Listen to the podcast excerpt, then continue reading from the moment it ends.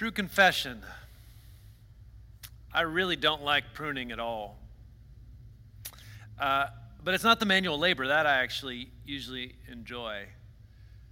But often when I approach our fruit trees at the start of summer or our grapevines in the dead of winter, I find myself dreading each decision to cut.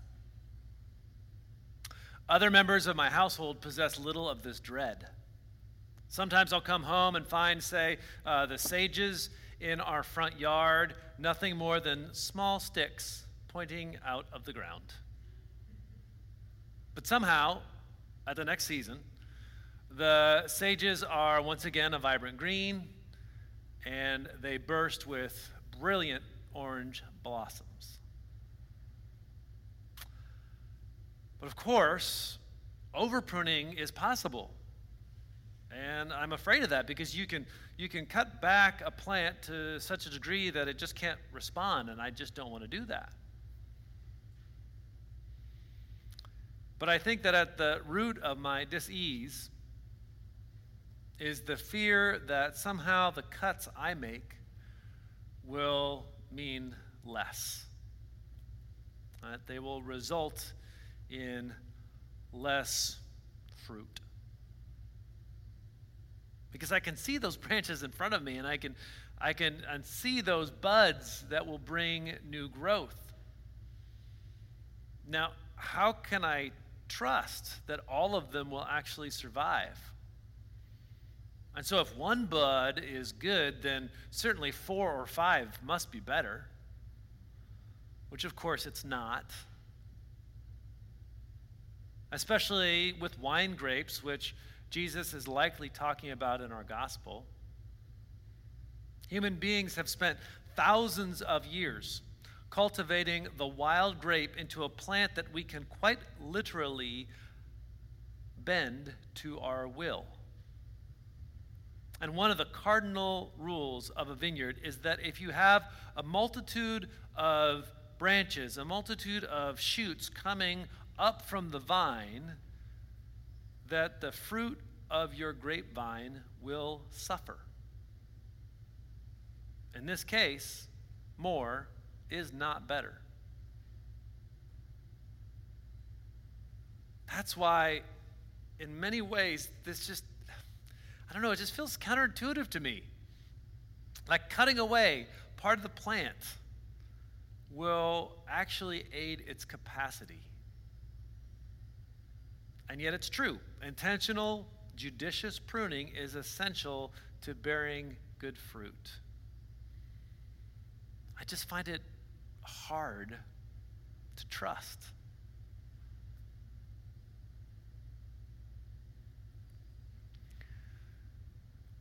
Some of you may know that I try to avoid preaching about love,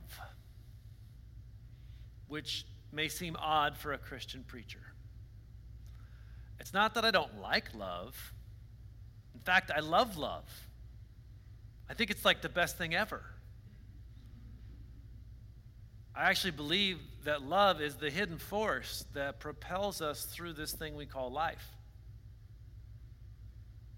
But I found that over the years, preaching about love often falls flat. It's like you're walking a knife's edge with the valley of trite on one side and the saccharine cliffs on the other. We have so many understandings of what love is. And I'd like to offer some praise to the Greeks for their four ways to love that we don't have in our English language. I just feel like you can use a whole lot of words about love and say little to nothing at all. And so, all that said, I was not intending to preach about love this week until I was caught, stopped, seized by a portion of the first letter of John that we heard earlier. Chapter 4, verse 18 reads like this There is no fear in love, but perfect love casts out fear. For fear has to do with punishment. And whoever fears has not reached perfection in love. Perfect love casts out fear. Now, I also take some issue with the word perfect and its cousin perfection. Because in general, I don't find that the translation of the Greek teleo as perfection to be very helpful. When I think of perfection, I think of uh, something that is without flaw. And I have found that striving for a life completely without flaw is a recipe for self hatred and significant disappointment. But I don't believe that's what the author is hoping for us. Now, whenever you read the word perfect in the New Testament, this is what I want you to hear completeness, something that is full of its purpose, to carry something through to its completeness, wanting for nothing. This is a different understanding. And so, when our scriptures point us towards perfection in love, they are not assuming that no mistakes will be made. No, the, the revelation that this Christian community received is that when we are full of love, when we are brimming with love, when we are not wanting with love, we cast out fear. And that, my friends, is a, is a truth that has and is and will change the world. But in my personal experience, it is really hard to do. Why?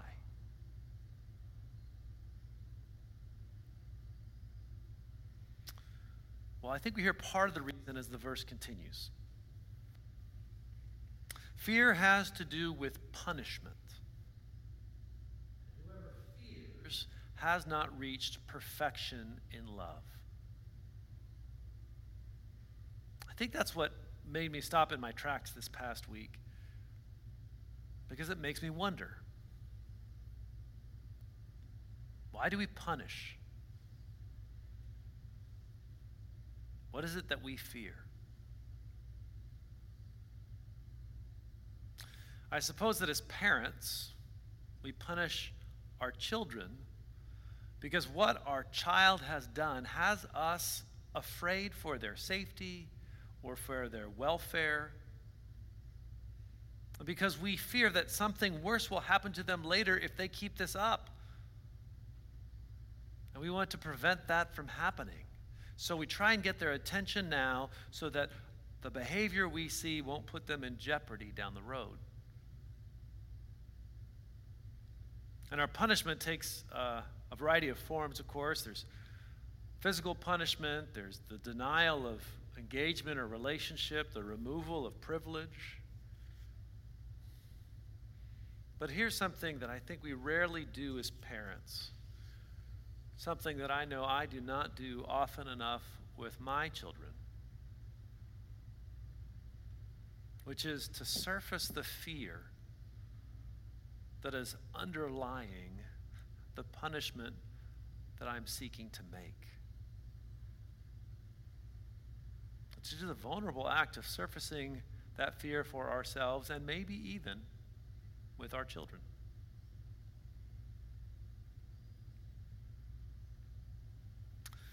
We also punish our partners. We punish our partners because we fear that if we don't, we won't get what we need. Or the, the pain, the loss, the suffering will continue. How often, though, when we turn to punish our, our spouse with an action that could be as small as a sharp word or an icy silence,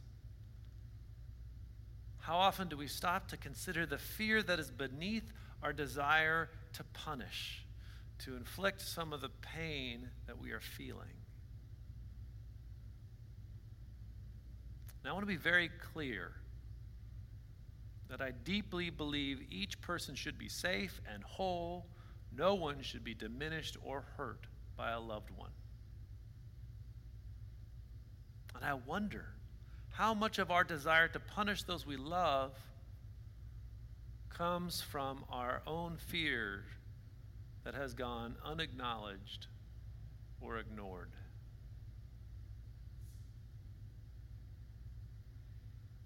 And this happens on a communal level as well. We punish those whom we fear. Black folks in the United States have suffered from this for over 400 years, as have the native nations of this continent and every group of immigrants who have come to these shores. Our collective fears take so many forms. My ability to get a job, or the possibilities that my children will have, or wanting to keep the, the culture that has given my life meaning, or the sense of identity that I have come to rely on.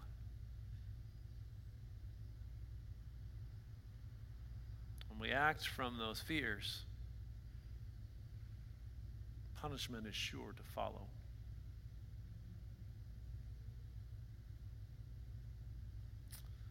On the scale of a nation, the desire to punish other people is as old as probably the notion of nations. Sometimes it's the, uh, the loss of ancestral land, sometimes it's the economic upper hand. But it is easy to rally ourselves around the need to punish others so that we can at least temporarily alleviate this dis-ease of the fear within. So you can see that fear is, is potent. It is all around us, it is latent in every relationship we have, in every allegiance we hold. And when these fears are allowed to grow unabated, the, the fears, they spread, they multiply, and they choke out the necessary space to love.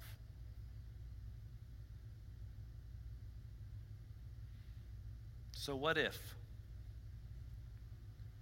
And this is the great question of the resurrection. What if? What if you and I, what if we made the decision over and over again, because this is not a one time thing? What if we looked to prune back our fears so that love could grow?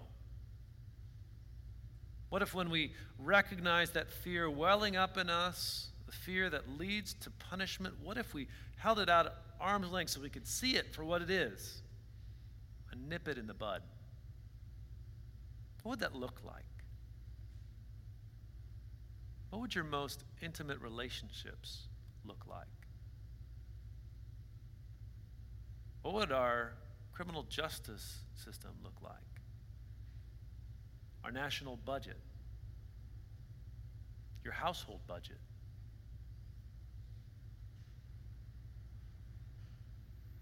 I do want to say, too, that there are consequences in this life. I do believe that, and that the actions that deform and destroy the beloved of God cannot be condoned or allowed to continue. But so often we fool ourselves into believing that our desire to punish the other is coming from a righteous place. What if, what if we were to cut everything back to the vine? The grapevine, there's these, these vines that grow up and then it branches out of that, and, and you have to be connected to the source in order to grow. What if we were to cut everything back to the vine, to the love of God known in the way, the life, and the truth of the Christ? And then see what would grow.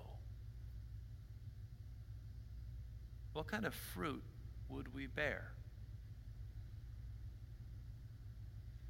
In a way, this past year has been an experience in pruning.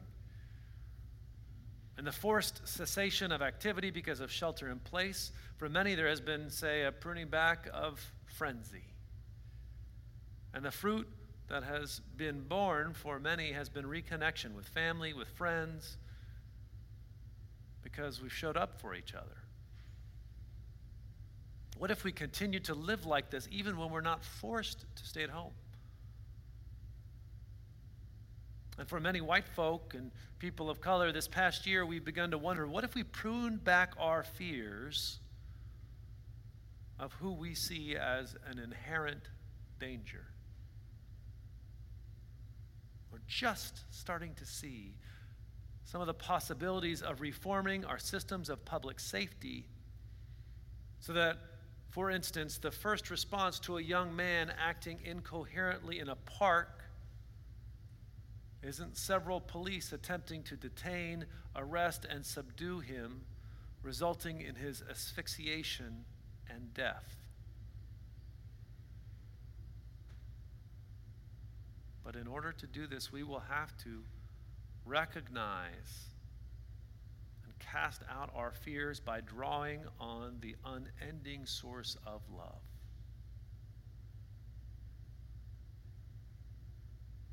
Friends, make no mistake, this call to act from love rather than from fear or punishment, it runs counter to our prevailing culture. And it might be that it always has. But if we, you and I, if we have the courage to face our fears, to see them for what they are, and to cut them back, we can trust that the abundant love of God flowing through us will bear the fruit we seek.